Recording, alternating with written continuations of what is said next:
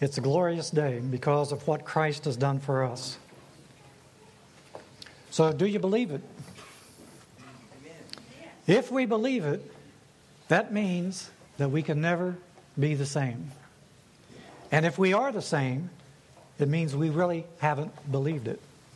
Because no one can believe it and come to know Christ in their heart and life and remain unchanged. It's impossible. So we live in a world today that's filled with skepticism. It's a characteristic, and some countries, like ours, are proud of the fact that we're skeptical. And, um, you know, I, I wonder what it would have been like on that first Easter sunrise.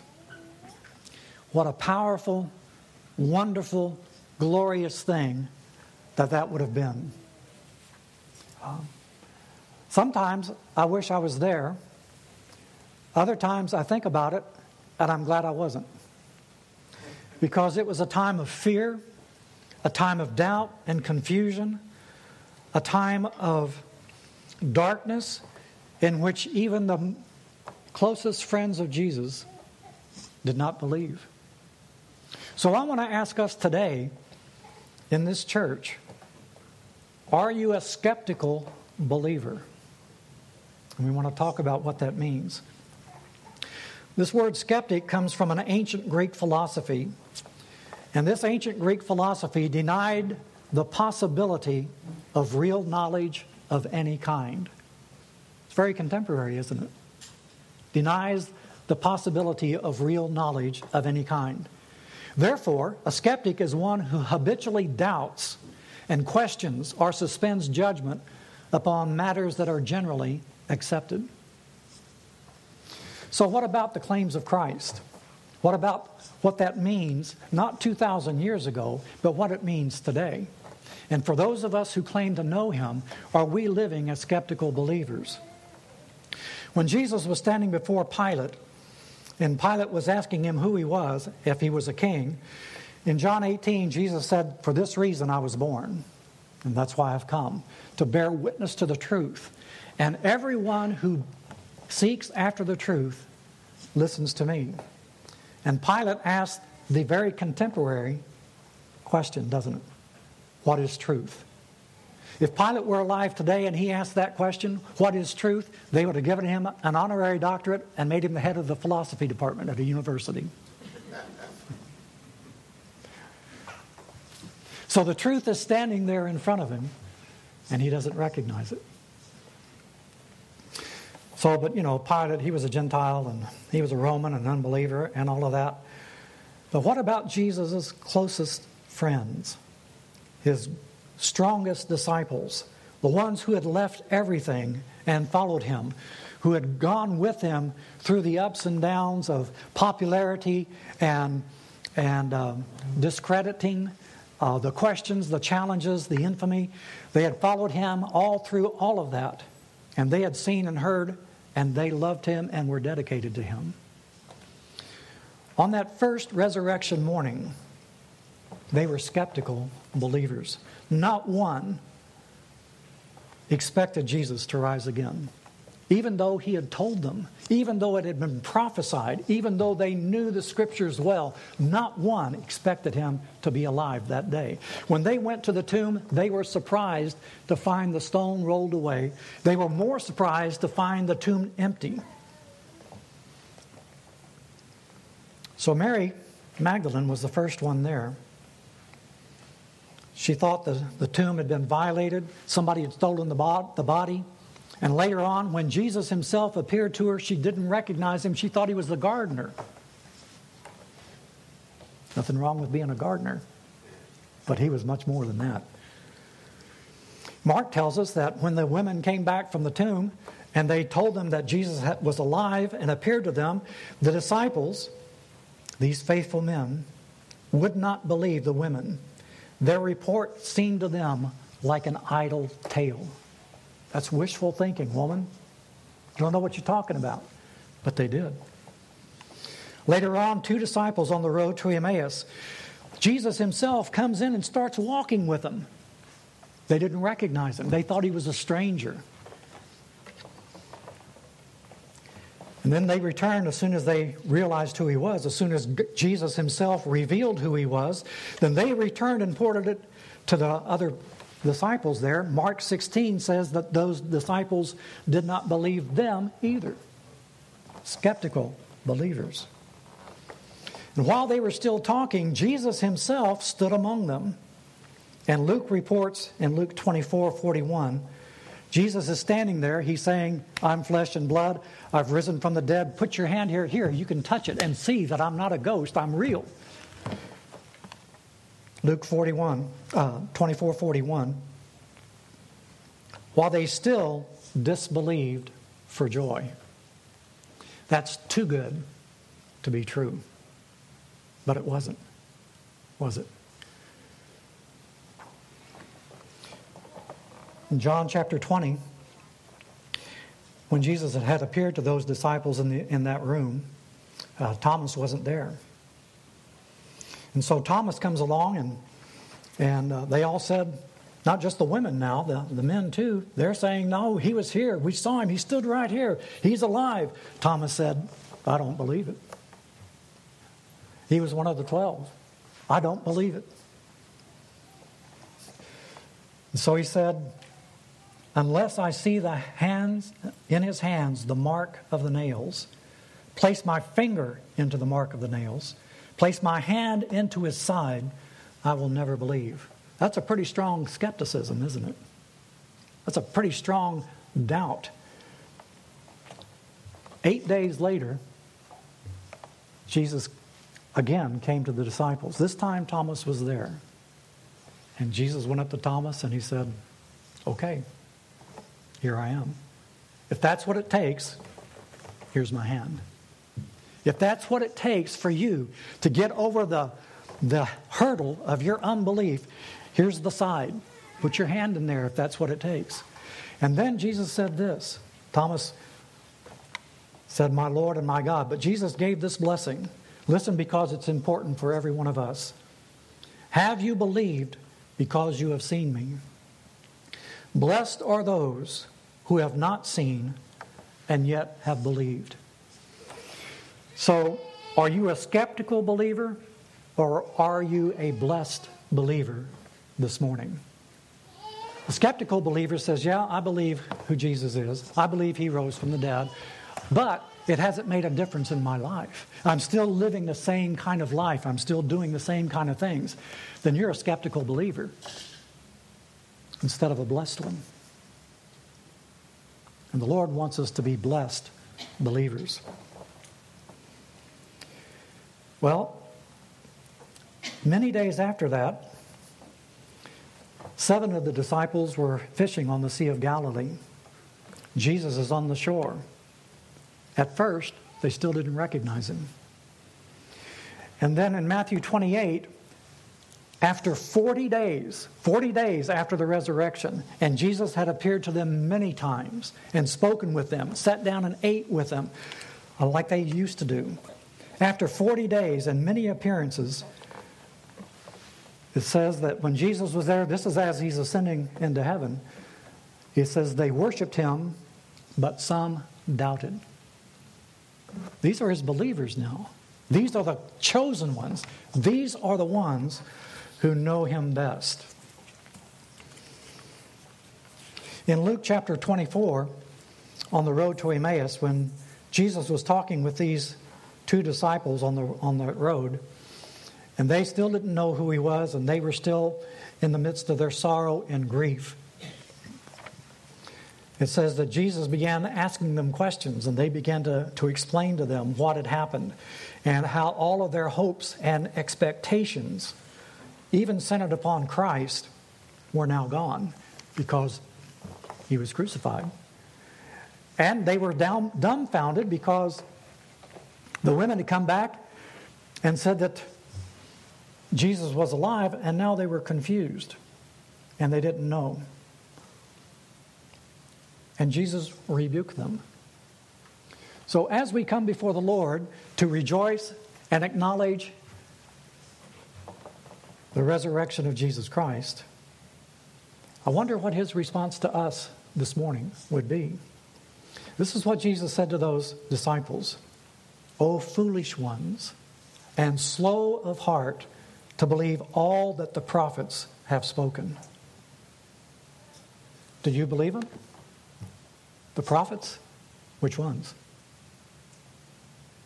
Do we believe all of them? The ones that God had revealed His word to and called them and anointed them and sent forth His word? When God does that, things happen. Jonah, the unwilling, angry, bitter prophet, went to a people that he hated, and under the anointing of the Holy Spirit, through the power of God's word, he spoke a one sentence proclamation, and 120,000 people repented. That's the word of God.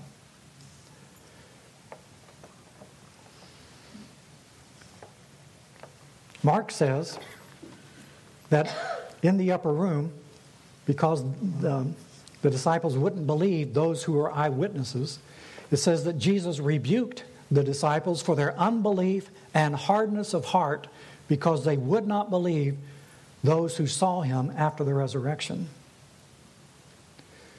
So, what about us today? We've had not only the prophets, but the apostles, 2,000 years of church history of faithful people witnessing to the presence of the living Lord.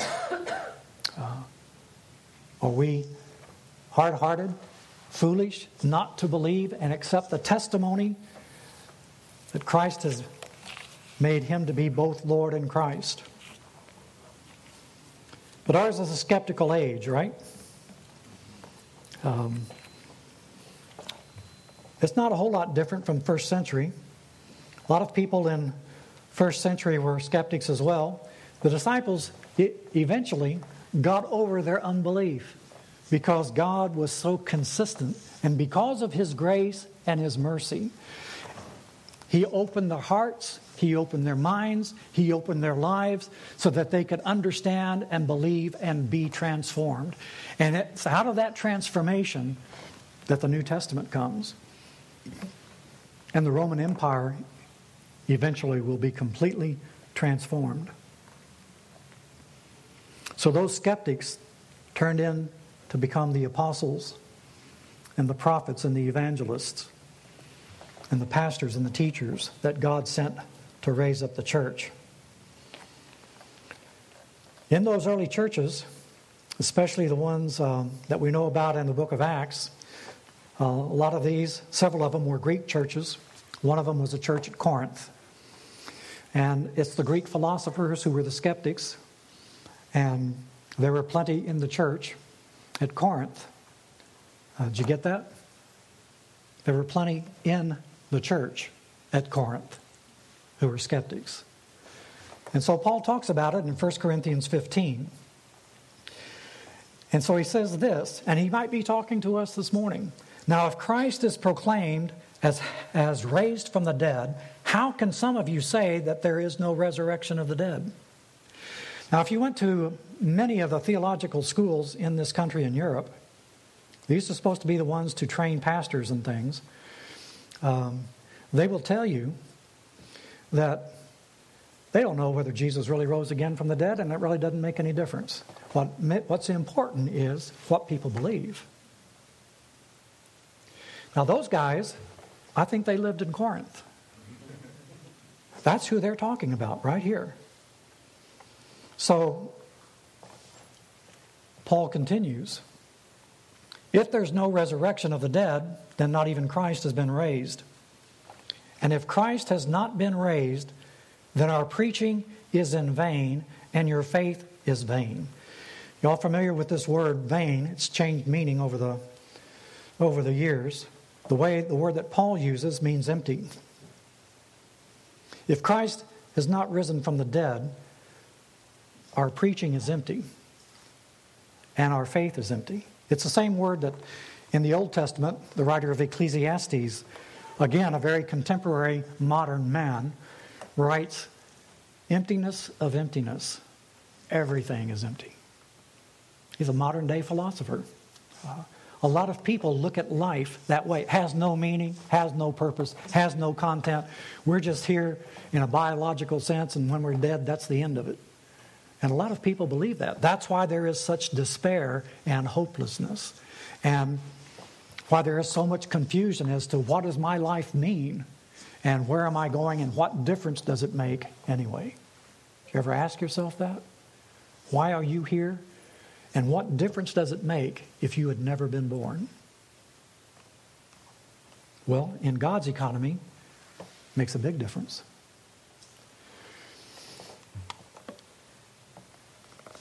So he continues, Paul does. Says, if Christ has not been raised, our preaching is empty and your faith is empty. We are even found to be misrepresenting God because we testified about God that he raised Christ, whom he did not raise, if it is true that the dead are not raised.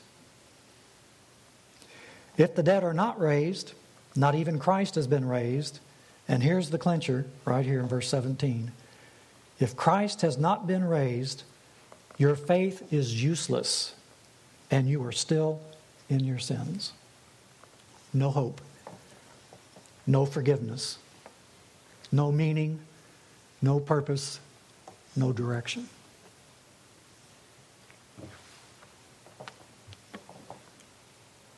But Paul goes on. But in fact, Christ has been raised from the dead, the first fruits of those who have fallen asleep. So that's the good news. That's the good news of the gospel of Christ.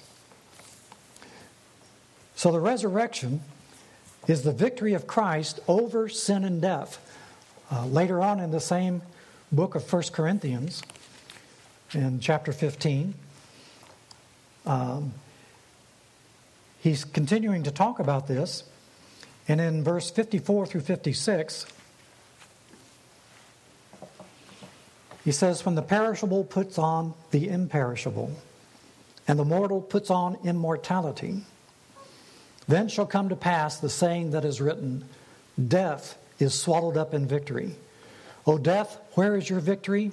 O death, where is your sting? The sting of death is sin, and the power of sin is the law. But thanks be to God who gives us the victory through our Lord Jesus Christ. So Jesus gives us his victory over sin and death. So the empty tomb and the risen Lord, what that means is that it means your sins and my sins have been atoned for. Now we can reject that atonement if we, if we choose to do so. No thanks, I'll pay for it myself, and you will go to hell.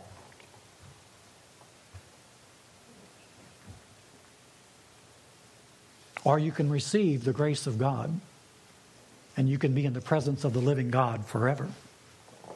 He gives us his victory over sin. So, what does that mean? It means that the, the reason the tomb, the stone was rolled away, is so that you and I could see that Jesus is risen. And when we see that Jesus is risen, it means God has forgiven me. There was a man lived in the 1700s. His name was John Wesley. And um, he was uh, very well educated. He was a fellow, a teaching fellow at Oxford University back then. He was an, a, um, a theological uh, guy. He was um, ordained in the Anglican Church. He was a priest. He became a missionary. John Wesley was a missionary to the United States. wasn't the United States then, but um, he was a missionary to America, and he came to, of all places, Georgia. and he did not know God. He wanted to know God. He longed to know God, but he didn't know Him. Other people thought he did because he led a very good life, disciplined life. Um, but he knew the fear in his heart, he knew that he did not know God and he wasn't right with him. Well, one day when he was back in England, he was with a group of Moravian Christians, and God touched him. And what he did, is he transformed this man, and this man God used as one of the great men who transformed England and kept England from having a revolution that France did. Uh, you know, with the guillotines and the off with their head and all that. Uh, the setup was the same in England as in France. The only difference was what God was doing through people like Wesley and, and um, Whitefield and those guys. And what Wesley said, his testimony was he was there and somebody was reading Martin Luther's commentary. It was a preface to the, to the book of Romans. And in it, he talked about the just shall live by faith, justified by faith, not by works. And when Wesley understood that, the Holy Spirit spoke to him. And he said, I felt my heart strangely warmed.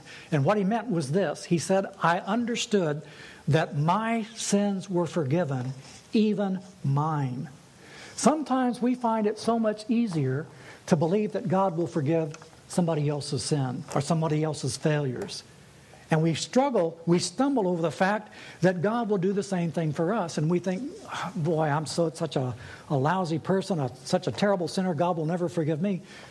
You mean your sin is greater than the grace of God? That's a very arrogant thing, isn't it? My sin's so bad, God can't even forgive it. Well, there isn't such a thing. Are we skeptical believers? If we're blessed believers, we receive the free grace of God given to us through the suffering and the death and the resurrection of Jesus Christ. But the, the real good news is that sin's forgiven, that's just the negative part. And oftentimes we stop there. My sins have been forgiven. I've been set free. Okay. Why are your sins forgiven? Set free for what? What are you going to do now with your freedom? Sins forgiven and being set free, that is not an end in itself. What is the purpose of the forgiveness? What's the purpose of the freedom? You remember the book of Exodus. You've got the Israelites in slavery for 430 years, and God, in His grace and His mercy, through the Ten Commandments and the, all the other stuff, the uh, ten plagues and all, He delivers them out of bondage. Well, if that was the end, we'd only have half the book of Exodus. The deliverance is not an end in itself it's an opportunity to go further. Uh, there's a lot of exorcisms in the scripture, demon possessed people being set free. That's not the end. That's not the purpose. Just being set free is not the purpose. Because you can still be free but empty. You can be delivered from slavery but still be a slave in your heart. And so these things are never ends in themselves. Um, Paul's still writing another letter to the church at Corinth. And this is what he says in chapter 5 of 2 Corinthians, verse 17. Therefore, if anyone is in Christ, he is a new creation. That's what the forgiveness of sins, that's what the being set free is all about being a new creation. It's not a remake of the old, it's a new creation. Something that, a transformation that's taking place. Uh, the old habits are just that they're old and they're gone because you're a new creation. Paul wants to make it clear if anyone's in Christ, he's a new creation. The old has passed away, it's dead. Behold, the new has come, and it's filled with life. All this is from God, who through Christ reconciled us to himself and gave us the ministry of reconciliation. So he's made us new, a new creation in God. When he first created Adam and Eve and put them in the Garden of Eden, there was no flaw, there was no blemish, there was no death, there was no decay, there was no sickness, um, They were perfect in every way because God is perfect in every way. This new creation is like that. It's like that a new start. Skeptical believer, well, sounds good. But come Monday morning, back to work, back to school, back to the job. Uh, same old, same old, you know, nothing much changed unless you've changed. And if you've changed, everything else is impacted by it. Everything. Situations won't change, circumstances won't change, personalities won't change, but you will be different. And because there's a difference in you, you will look at things different, you will look at yourself differently, you'll look at other people differently. You'll communicate in a different way. Your vocabulary may change. Learn something more than four letter words. Um, who'd have ever thought? Or a different set of four letter words. Uh, words like love, that's four letters. Words like life, that's four letters. New creation. And then he says, more than that, God has given to us the ministry of reconciliation. God calls us to participate in what God is continuing to do. And He's saying, I've changed and transformed you, and now that you're a different person, I want you to participate. Can you imagine being partners with God? Being co workers with God? It's like walking with Jesus, like the disciples did. And you, you run into challenges. No, that's not going to change. You run into difficult circumstances. The disciples walking with Jesus. But what happens? Well, you know, when you didn't understand something, what did the, what did the disciples do in the Gospels? They went to Jesus. What do you do as a Christian? You run to Jesus. Or, no, no, we're skeptical believers, so we can't go that way, so we have to sit down and figure it out. We get with our friends and say, Well, what do you think I should do? And they tell you this, and you go over here, What do you think I should do? And he's telling you something entirely different than him. And so you ask a third, and he tells you a third thing, and so you're, you're no better off than when you started. You're still confused because every one of them is confused. But when you go to the Lord and to His Word, and His Holy Spirit begins to speak to you as He always does through His Word, then you know. And so you can work your way through because you're participating, you're working with God and not against Him. And He says He's given us the ministry of reconciliation. That is, in Christ, God was reconciling the world to himself, not counting their trespasses against them because Jesus took that on the cross. And entrusting to us, did you get that? God Himself entrusting to you and me the message of reconciliation. Therefore, we are ambassadors for Christ, representatives of God Almighty. God making his appeal through us. And Paul uses the word we now. We implore you on behalf of Christ be reconciled to God. For our sake, God made him, that's Jesus, to be sin for us, who knew no sin so that in him, in Christ, we might become the righteousness of God. If you're a blessed believer, you are the righteousness of God. Do people see it in your life? Do they see it in mine? Do they hear it in our words? When we're cursed, do we curse back or do we bless?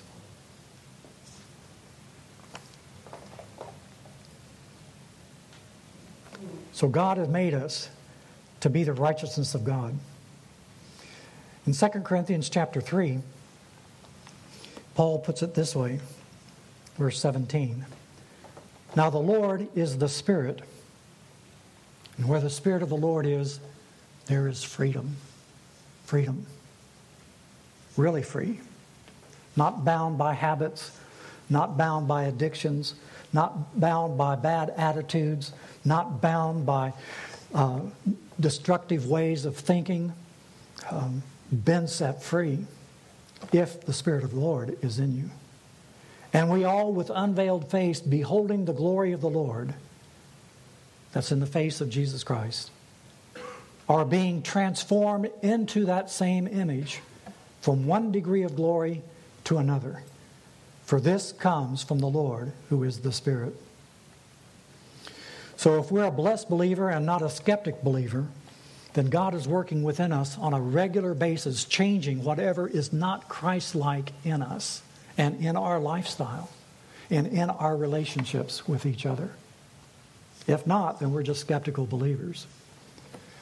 And those are people that God does not entrust himself to because we are not trustworthy. So, writing to the church at Rome, in Romans 6 3 and 4. Paul says this Do you not know, he's writing to the church, to Christian people, do you not know that all of us who have been baptized into Christ Jesus were baptized into his death? We were buried, therefore, with him by baptism into death in order that just as Christ was raised from the dead by the glory of the Father, we too might walk in newness of life.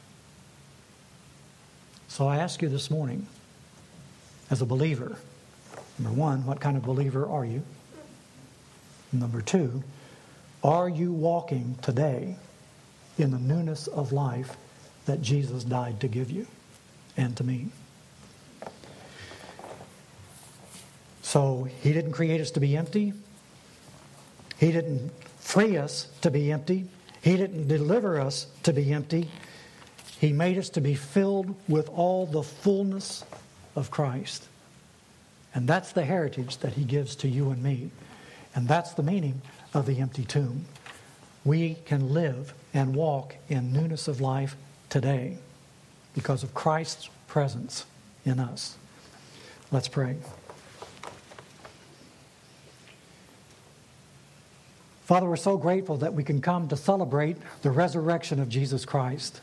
And I pray this morning as your sons and daughters, we might celebrate the risen Christ, Christ risen within us, within our hearts, and within our lives. And that we might be filled with his presence and go forth in the newness of resurrection life, filled with his spirit and with his presence walking in His grace. In Jesus' name, Amen. In our church, we have communion every Sunday. It's a good reminder for us because it's a reminder that we don't go through this life on our own. And it's a reminder that, a constant reminder, that every one of us is nothing more than a sinner saved by grace. That's all we are. Sinner saved by grace, every single one of us. And so we come before the Lord, we come with humility, confessing our sins, repenting of our sins. Repenting doesn't mean just being sorry, it means letting them go and not continuing to walk in them. It means walking in the freedom, in the newness of life. The old things are behind, and we're not looking behind our shoulder anymore. We're looking ahead to the newness and the fullness of the life that Jesus came to give to us. And so we come to celebrate this morning. It's Resurrection Day. But Jesus said, every time we eat this bread and drink this cup, we proclaim the Lord's death until he comes. And what that means, your sins are forgiven. You've been set free. The fullness of God, he longs to pour into your life and mine. And so that's what we celebrate this morning. Uh, the Last Supper actually is three things it looks to the past, to the Passover. Um, it's God passing over those homes who had the blood on the door and the doorpost, the post and the lintel, in the form of a cross on those homes. And God said, when the death angel comes, uh, as an act of judgment from God, when they see the blood, he passes over those people. They're spared, they're delivered, they're set free. The, the Last Supper, the communion meal, that's the context in which Jesus instituted this Last Supper. It was a, remem- a remembrance of what God had done in the past in the deliverance, people out of Egypt. Um, it's a looking forward to the day that we will celebrate this feast in the presence of the Lord in heaven at the end of the ages. If you uh, read toward the end of the book of Revelation, it ends with a great celebration, a great feast in the presence of God. And so, what it tells us in the present is we don't have to wait. We're talking about the living presence of Christ in us today.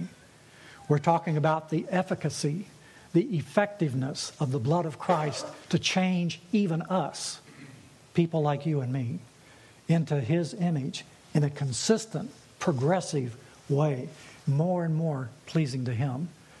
Uh, and as you do that, it's an amazing thing. Uh, when we're in sin, it's like we've got all of these chains on us. And as we begin to walk with Christ, the chains, they just start falling off. And you become more and more free as you walk with Him. And He is very faithful. He keeps showing us things in our life. He doesn't show us it all at once, uh, it would just destroy us, you know.